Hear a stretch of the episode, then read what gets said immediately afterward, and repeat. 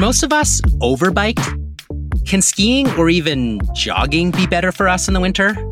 And could anyone have a better perspective on what it means to win on the highest level the right way? Hey, it's Marty Schaefer, and it is great to be back with another episode of Talk Yeti to Me by Yeti Cycles. Today, I interview a true legend, and I don't use that word often, Jeff Kabush. Whether you call him friggin' Deaner or Coach K, whatever you do, don't call him late to retire. Jeff really has seen it all and done it all. He's competed in, get this, three Olympics, and nearly went for four. He's earned fifteen Canadian national titles, five U S titles, stood on nine World Cup podiums, and won a World Cup. You could say he's all about perpetual reinvention, until you consider that in the first ever World Cup event as a junior, he raced both cross-country and downhill. These days, he keeps on giving her and winning multi-day enduros and all the most fun events. So it's really more like he just never stopped. And if one thing's for sure, it's that he has no plans for doing so, ever. This conversation is a goldmine of history, story, and lessons. From making people cry to reminding us all that mountain biking is a sport that's all about subtle skills. It was a real joy and pleasure to learn more about the man, the myth, the denim tuxedo master, Jeff Kabush. Let's get into it. What the hell have you been doing this last three months in quarantine and with all the race season shut down? What does that look like? I mean, yeah, it's been nice to have a bit of extra time, so much just not the travel, but it's been amazingly busy from ordering to building the bikes. So I was just on a bike building rampage for several weeks and doing a bit of testing there, but certainly glad I'm in the position now, like I'm not building up for the Olympics, and things I do with the sponsors is pretty diverse these days. So certainly it's uh, tough not having the events to build for, but man, I just still really enjoy just being healthy and riding my bike. So I've really kind of enjoyed the time, not having any, uh, you know, timeline or trips. And uh, it's been nice to be in one place and have some time to work on some projects.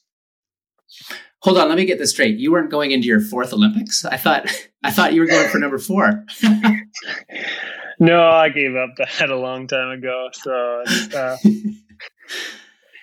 I mean, it's kind of an interesting time as an athlete because um, ultimately your job is to sell gear. And as a racer, um, success is, in some sense, success is easy. It's like, go to the Olympics, do as well as you can. But right now, do you find it's like, it's time to be creative, right? Like, what are you focusing on to yeah, promote certain sponsors? Yeah, I mean, it's certainly much more complicated time as an athlete these days. It's it's tough. Like, I talk to a lot of young athletes and they want to know, like, how did I get to the position I am in the industry? And it's such a complicated thing to give advice about. I was, I mean, I'm super lucky.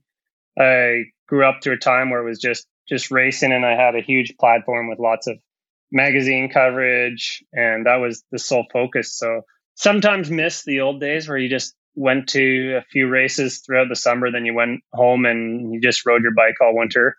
But it's the fun thing about the sport. There's always something new to learn about the sport as well as an athlete. So, I mean, I've enjoyed kind of the evolution of being an athlete from a structured kind of X C O team. And starting in twenty seventeen, I think I branched out on my own as a kind of independent athlete and kind of really enjoyed building those direct relationships with the brands. Uh, You know, I really love the the technical side, and so I've done a lot there, um, working with the the companies on the R and D a little bit here and there.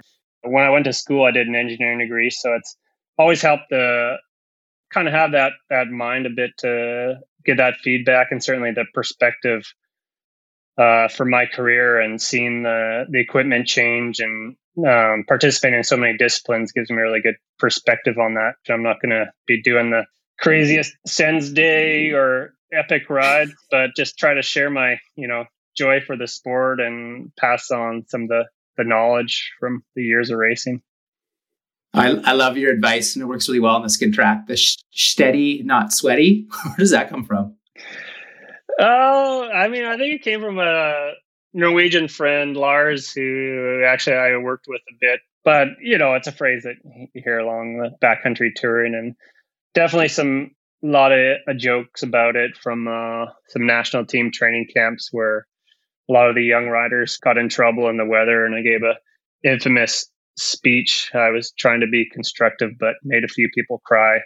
So we're able to look back and still joke about that little speech I gave to some of the young athletes. Uh, so kind of have to change my approach a bit to try not to make people cry, but always trying to, you know, pass on some of that knowledge.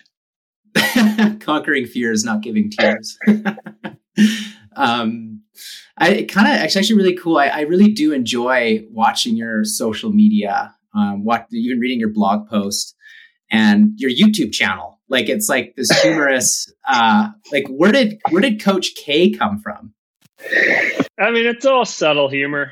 I don't know. I think, uh, Scott Kelly, old mechanic, and now, uh, he runs a Canadian cyclocross program, started calling me Coach K when I came over to Europe a few times to hang out with the kids. But I've always found it, you know, kind of fun way to relate to people, uh, with the humor, whether it be, uh, impersonating some cult characters from some Canadian films or making some jokes, uh, having a beer. But yeah, definitely have a lot of fun and try to keep it light, even uh, when the racing gets really serious.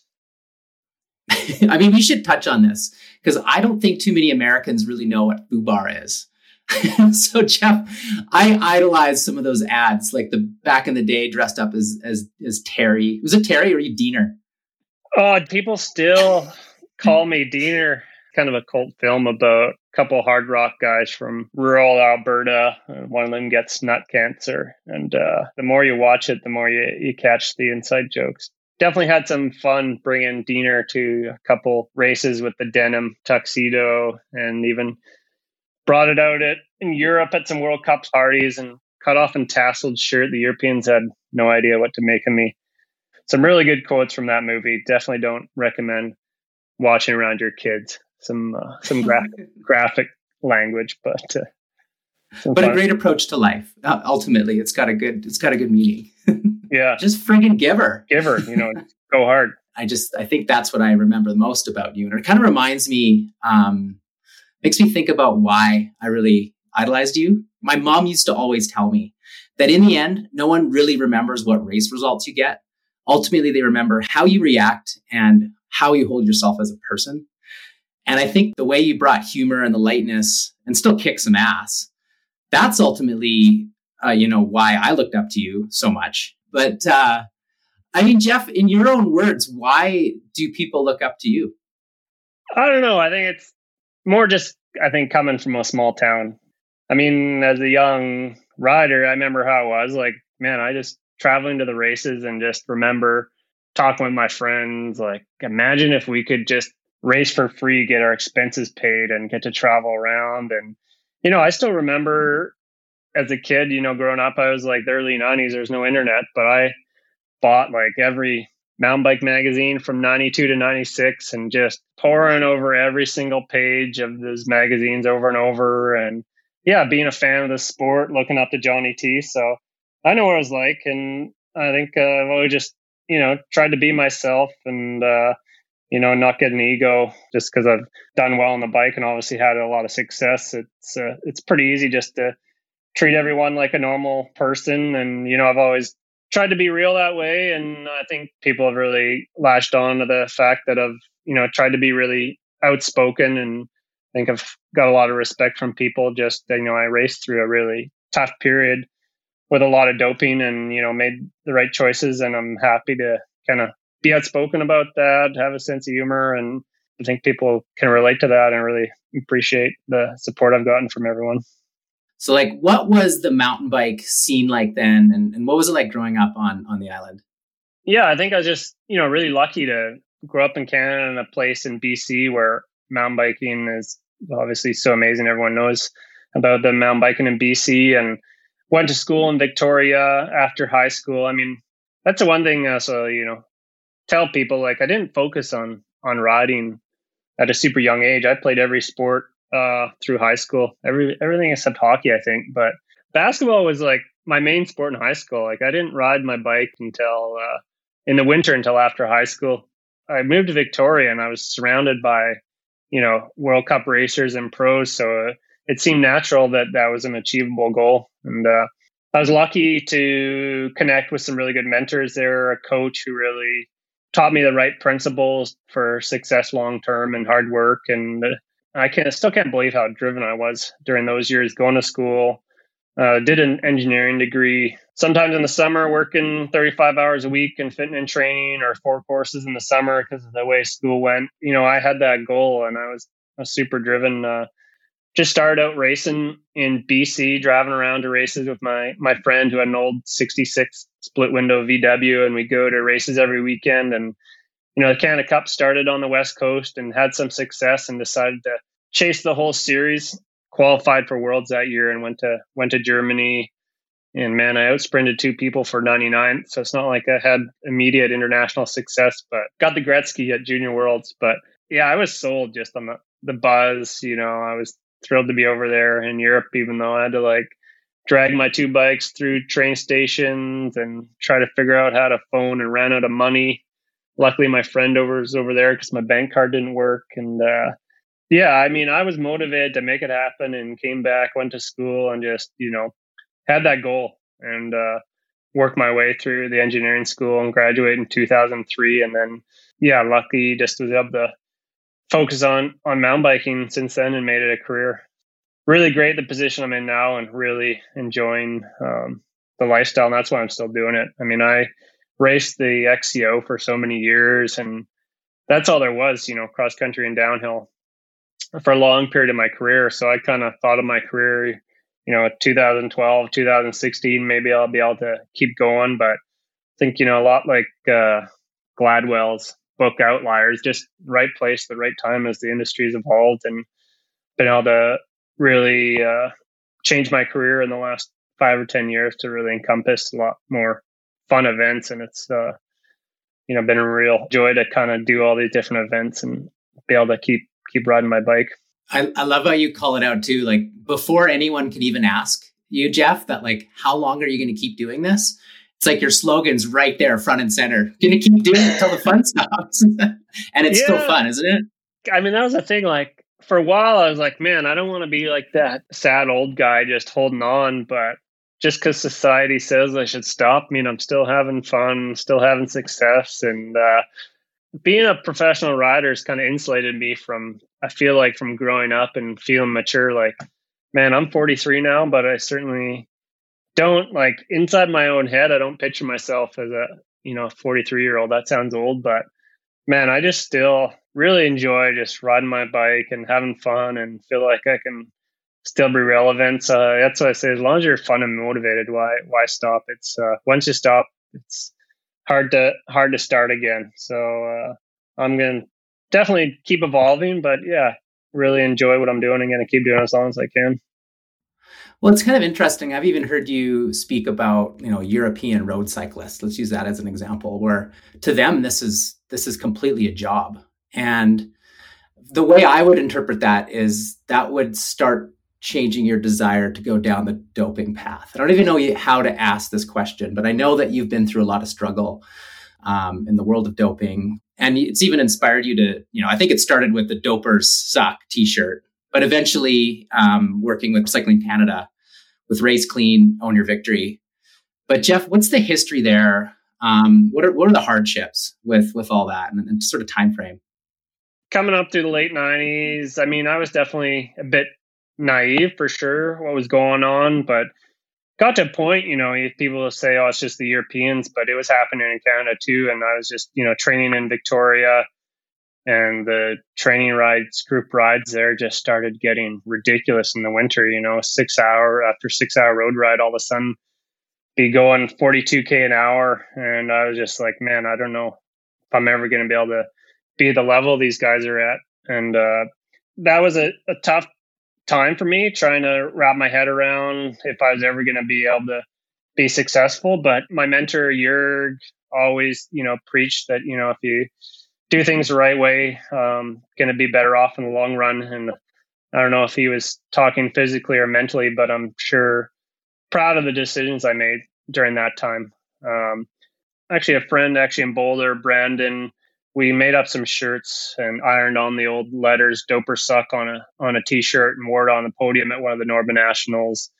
And the next year at Sea Otter, I was motivated and and won the race that year. And on the podium, I undid my jersey and had a doper suck shirt uh, on. And I wanted to make sure people knew that it was possible to, you know, do things the right way and have success. And I think that's what led to the initiative with, with Cycling Canada. Really wanted to, you know, promote that positive message that if you do things the right way, you still can have success, and it's so much more rewarding. And we have a bunch of good role models in Canada that have done it the right way, and want to make sure that the, the young athletes don't get that, you know, temptation when things are really hard, that they, they think that's the only path to success, and you can have success on the highest level. And that's what, I mean, yeah, one of the highlights of my career, when in two thousand nine, I finally won the, the World Cup in Bromont. Just that one win was, you know, so rewarding for that one day to finally win a World Cup after, you know, all the struggles in my career. I mean, I just thinking back to some of the other riders I idolized in my teens. And to be honest, I haven't heard from about them. Like, maybe they did really well in a World Cup and they had, you know, extraordinary results, but I haven't heard from them in fifteen years. So it's kind of cool. Like, you're kind of playing the long game here, and you're doing it in like quite a class act. You know, I've been through it all, and there's a lot of people that say, well, you don't know what you would have done in that situation. And I can be, you know, really vocal and outspoken now because I was there and made those decisions. So I take every opportunity I can to to speak up for clean sport because it's something I, I believe in. And I just love riding my bike. So that's uh, what's kind of led me through my career. And uh, I'm never going to retire. Well, I mean, it'd be like you're claiming that you're going to stop when the fun's over. So that would be basically saying ret- retiring from having fun. I can't see that happening, Jeff. Yeah, I mean, I eventually can't race forever, but as the industry has changed and the events have changed, there's a lot of awesome events where I can still have an impact and continue to, you know, provide value to my sponsors. And man, pretty amazing to be in my mid forties and still having success and making it my job. But it makes sense. Like, I, like seeing what I see on the YouTube channel or even your social media, it's like at this point, you've proven your authentic voice. And so if you're going to be talking about what's in your Camelback or how you've set up your new bike or a new bike you're working on, it does sort of seem like that's that that super authentic voice. And do you not find that a lot of um, a lot of fans are attracted to that? It's really a balancing act, and it takes a lot of work. I mean, there's a lot of stories that uh sponsors want to push out, and it's part of the job, but you have to really work at kind of providing that in an authentic manner. And uh I mean, yeah, I put, just like everything I do on the bike, I put a lot of work into trying to approach it in a way that will engage with athletes and not make people turn away if it's just, you know, straight propaganda. Rarely had in my career where I have to promote stuff that I don't believe in. And I mean, yeah, I'm in the position in my career where I can, you know, choose my partners and choose the events and choose the stories I want to promote. So it's a nice position to be in. How would you summarize the events you're doing now? So, you know, obviously it was cross country where you got your name. You're doing some cyclocross, and uh, do you, would you call them endurance races, or would you call them fun races? How how would you summarize that? On the endurance side, it's been a bit of a full circle. I mean, when I started, cross country was, you know, two hours and fifteen, two hours and a half. I talked about my first junior worlds. I mean, the junior worlds race I did was one in over two and a half hours. I crossed the line in just under three hours. And, you know, that's part of the sport really changed over my career. The cross country got shorter and shorter. And that was always my strength, was kind of the, the pacing and the natural, subtle, technical skills. And as the courses got ma- more manufactured and shorter, I definitely struggled to adjust. So it's been enjoyable for me on the endurance side to go back to the most popular events, and um, all the events that you see a lot of participation because they're a lot of fun to do. Um, you know, it's on everyone's bucket list to do B C Bike Race. And man, I really enjoy, after traveling for so much of my career, to be able to come back to B C and spend some time in the summer when the trails are, are prime. And, you know, I'm doing some of the enduro events as well. Growing up in B C, I'm lucky I had that, that skill set, so I can do a couple of blind enduro, which is really one of my favorite formats. Uh, learning how to read the trail and riding the trail bikes uh, is a ton of fun. I do at home a lot. So yeah, it's pretty diverse. I mean, I'll jump in some cyclocross, uh, some gravel, and I think that's part of the value as an athlete, that I um, can cover you know, pretty diverse set of events and brings value to kind of that, that crossover with all the brands I work with. But there's, there's only a few events for sure that maybe I'm not excited or get demanded to do, like Dirty Kansas. I've had to do the last couple of years, uh, two hundred six miles on the gravel in Kansas. Did that a couple of times though. And I'm lucky I'm able to, you know, self-direct my schedule a lot, and it's pretty easy to pick events that the, the sponsors are engaged. And I mean, the majority of them are super fun events to attend. And I even noticed on your um, website, you had signed up for the E W S Whistler. Have you raced that race before? Maybe twenty fifteen, twenty sixteen, but I, yeah, flatted on the first run.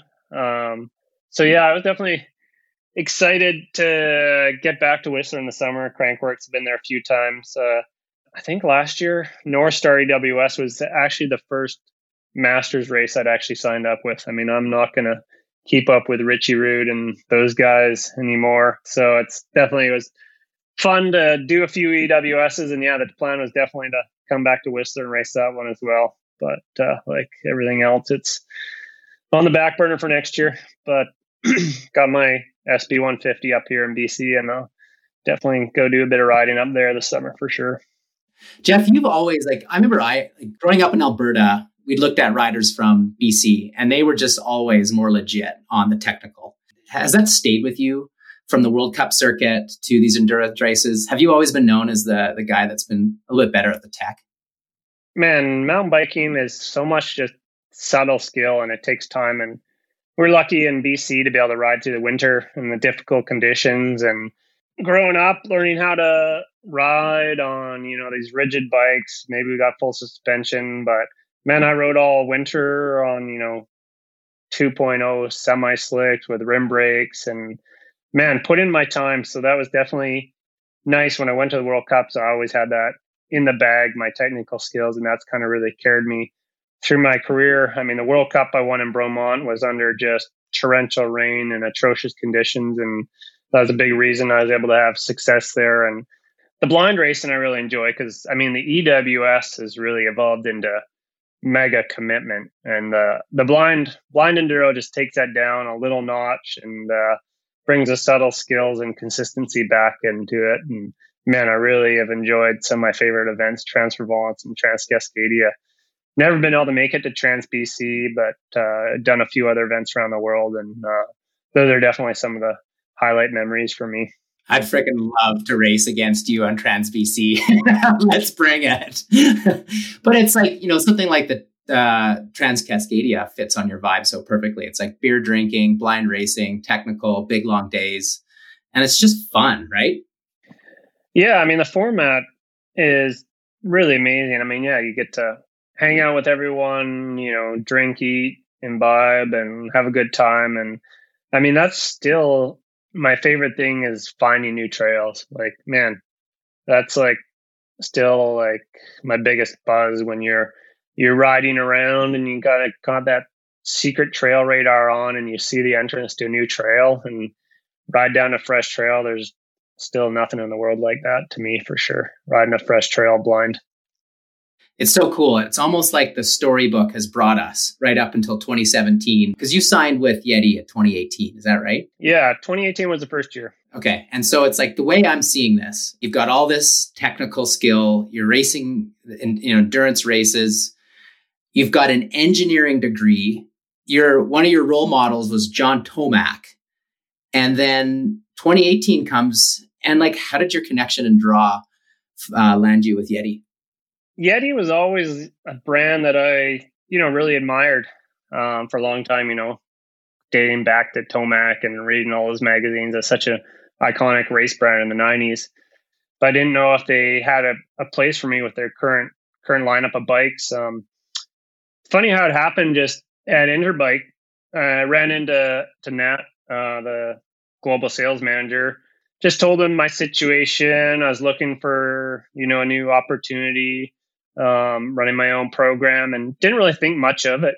I had no idea of the S B one hundred development going on in the background. And um, uh, Nat went back and talked to Yeti and made Conroy and them aware of, of my availability. And, you know, a month or two later, we the conversation really got rolling. And um, I mean, I was psyched that the the opportunity and the timing was there to start with Yeti. I mean, uh, there's a lot of nice bikes out right now, but uh, you know, I'm certainly don't have any bike envy right now. And it was just such a fun bike to ride the last last couple of years, and such a fun brand. Um, you know, I have a ton of respect for for Yeti and and what they've done, and I think it was mutual with with my career and the stands I took, and so it's been a really fun relationship for sure.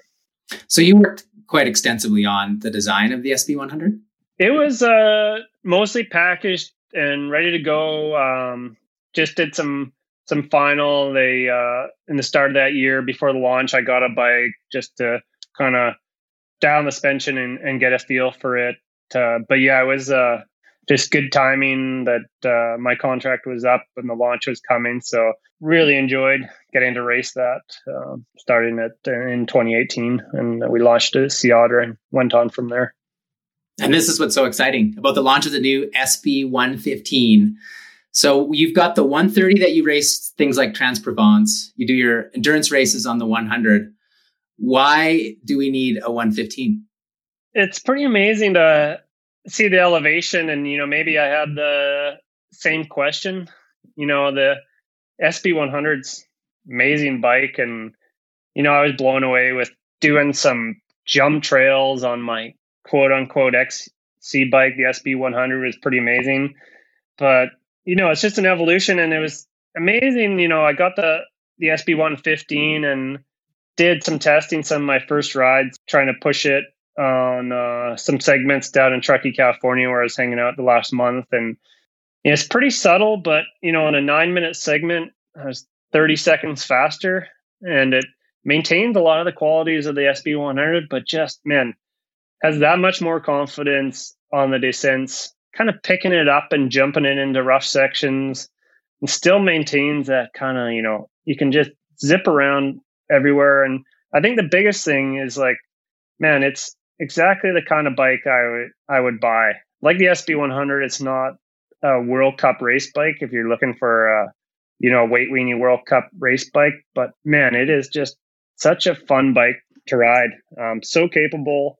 And still, like the S B one thirty and one fifty, man, they are such monsters on the trail. Like you can just, it's amazing how capable the new bikes are, but they're definitely a little bit more to pedal around. And the S B one fifteen, man, I can just zip around and then still ride down almost anything. So it's definitely one that I'm, man, really going to enjoy, and bummer that I can't race it this summer at uh, B C Bike Race, but really looking forward to having a chance to race it. And is that the perfect summary? Like, is that the perfect venue for the one fifteen, something like B C Bike Race or your trails around Cumberland? Yeah, I mean, it's just such a capable endurance bike. I think it's a, a perfect fit uh, for events like, uh, I mean, technical endurance races. They're just a bike that you want to ride. Like, I was thinking of racing it at Trans-Cascadia just to show how much a short travel bike can do. It's surprising. I'm going to switch back and forth a bit between my one thirty and one fifteen, but I'm amazed the the comfort level. That's what's so amazing, man. Lucky you get to ride it for sure. I can totally relate to this, being like, I do everything on my one fifty, uh, spend half my time in Revelstoke, and now spending the summer down in, in Denver. It's like, well, the one fifty's rad, maybe some park laps and stuff, but you know, riding around here, to have something that would like spark that those those memories from racing cross country, yet being able to take things on the tech, like White Ranch, that sort of thing. Um, how would you summarize the you know the perfect demographic for the one fifteen? I did a post about this. I think a lot of people over bike, which can take the you know, excitement out of trails. And the thing with the the bigger trail bikes is they're so capable that you gotta, like I find I have to run big meat on the, the tires and wheels. So they're just not as quick to get around. So it's so fun to have a light but capable bike that you can rip around and not take forever to get up the climb. You can do a few more laps. And uh, my confidence level on it feels like not that far off the one thirty. The S B one thirty was gonna, I would have said, would be my one bike I would buy if I could only have one. I mean, I'm lucky I can have them all, but man, the S B one fifteen, I haven't even ridden it with a bit of meat, but just the such a fun all-round bike. And unless you're in somewhere which has like really rough, gnarly terrain, it's going to be just such a great fit for so many riding destinations. I mean, that's a great way to, to end it. I'm I'm looking, I just love your attitude towards this whole season. You were even saying earlier how many um, people have reached out to you, like young up and coming athletes, like, what do I do with my time? What advice would you give uh, athletes that were, that basically rely, their career relies on race results? What, what advice would you leave them with uh, during these times? Yeah, it's tough as an athlete to provide value from your sponsors, but make the most out of the out of the time off. Like, take the time to keep learning, whether it's reading about the sport and your body, nutrition and physiology, or to learn new skills and progress on the bike, and uh, a bit of photography or filming or putting some thought into some, some story making. And it's, it's tough, but it's a great time to learn and develop some new skills. I'm forty-three, but still learning new stuff. And that's the, the fun part of the challenge, to keep on pushing yourself. Uh, how much would you recommend off-season tra- training? Is that an essential piece to the uh, the training process? The biggest thing is like mental. I mean, motivation. You don't want to burn out. So, man, I always, like, throughout my career, just tried to really enjoy switching it up in the winter. And, man, whether it's been some big days backcountry touring lately, or you're a bunch of Nordic, I mean, I've even, you know, run some marathons or even gone to Hawaii and done an Xterra. I think it's just so valuable to take a break from the, the grind of riding the bike all winter, especially in Canada, where the weather's bad. Um, I think, like everything, it's just keeping everything in, in balance and, and moderation. A lot of people think that everything has to be perfect, whether it's their, their training diary or their nutrition, but it's really just that consistency and staying healthy, both physically and mentally. Oh, that's awesome. Very classy. You're quite a class act, Jeff. I idolized you when I was like, you know, in year two thousand, and I'm idolizing you now. And it's been twenty years of, of crushing it. So here's to uh, twenty more years as you as a professional mountain biker, doing it for fun. Thanks so much for this, Jeff. Taking advice is a dangerous prospect. But if there was anyone I would recommend listening to, it'd be Kabush. Jeff has always brought perspective and levity to racing while being the consummate pro. And it's so rad to see him riding and racing today like someone twenty years younger than his actual age. With all that wisdom, and clearly no plans for hanging it up anytime soon. Or at least, not until the fun stops. Thank you truly for listening. I'm Marty Schaefer, and this has been Talk Yeti to Me by Yeti Cycles. And until next time, keep her pinned.